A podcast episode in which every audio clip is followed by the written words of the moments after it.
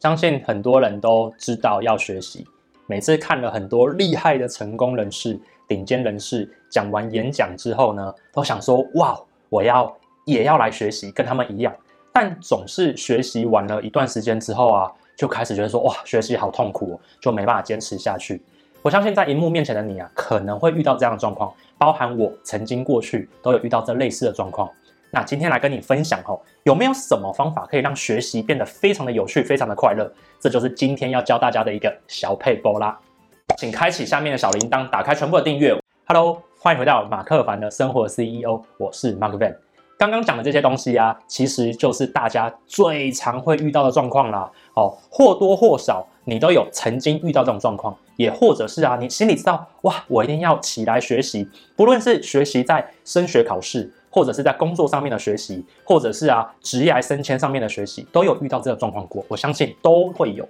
那我可以先跟你们讲一个秘密，这个秘密就是你不是唯一的一个人，而这也不是你的错。为什么呢？因为人脑本来天生就不喜欢学习。嘿，你会想说，当然怎么可能？人脑天生就不喜欢学习？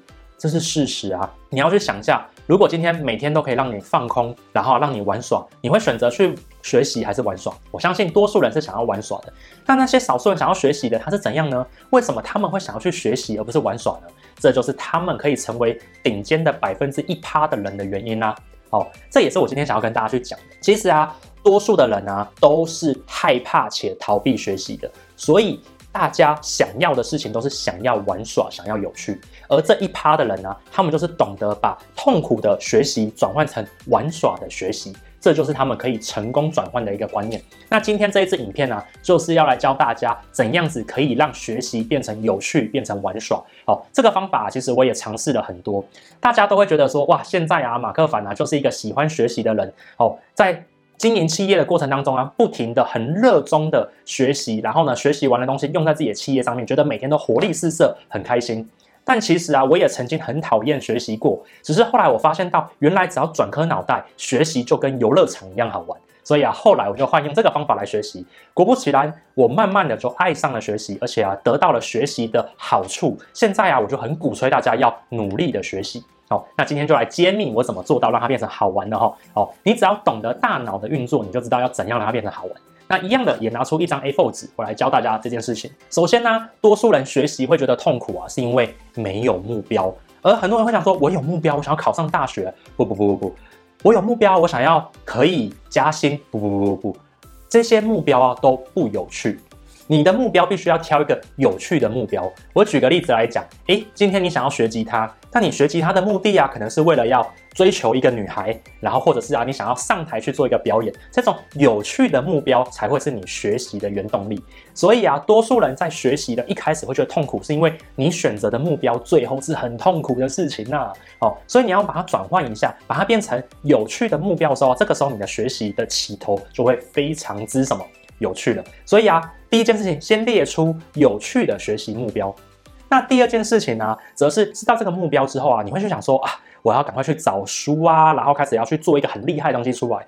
举个例子来讲，你可能想要弹一个一首很难的歌给你想要追求的女孩，这个时候啊，你就学了那些和弦，就觉得说哇，好难弹，就放弃了。这个啊，就是大家会觉得学习很痛苦的原因。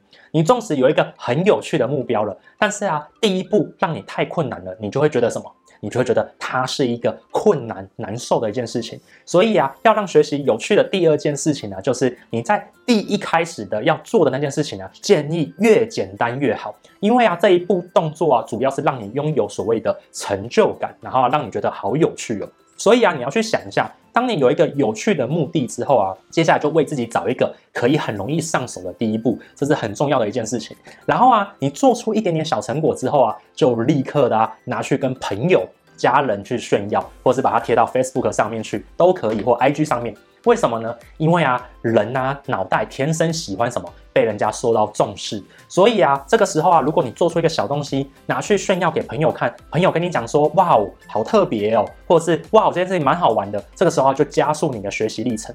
那你会讲说，那会不会拿出去被笑呢？诶，被笑又如何？对，今天呢，这是你的作品，你要很骄傲的拿出去给大家。所以啊，这个时候啊，你要像小朋友一样，很骄傲讲说，嘿，你看我会弹 C 和弦了，你看我会弹 D 和弦了。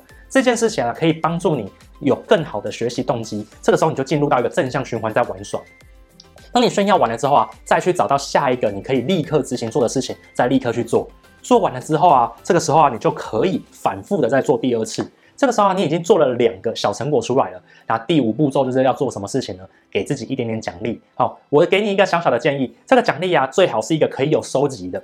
看过我马克凡生活 CEO 的频道都知道，我常讲的一件事情就是，人类是弱小的动物，我们都会有收集的癖好。没错，所以啊，你在让自己的学习变好玩的时候啊，你也可以达成自己一个像任务。当你做了几件事情之后，就给自己一张小贴纸。或者啊，是给自己一个一块钱或者一个小瓶子。当你看到好几个在上面的时候，你就会有成就感，你就会越来越喜欢玩它。这件事情呢，它背后是有很深的含义的。这个坑呢、我下次有机会再来讲，它叫做 PBL 哦。我在经营很多会员的时候会这样操作。那拉回来哦，这个方法也很适用于你自己身上。所以啊，当你连续做了两个小成果之后，就给自己一个小勋章、小奖励，放在自己桌上，然后就去尽量的去把它累积出来。那这个循环下来之后啊，你就尽量做个四到五个循环之后啊，就可以有一个好好的休息，给自己呢好好的看一场电影，给自己好好的吃一顿大餐。用这种方法，其实你就会发现到，哎，学习越来越有趣，越来越好玩。这整个过程当中呢，你像是在玩耍一样。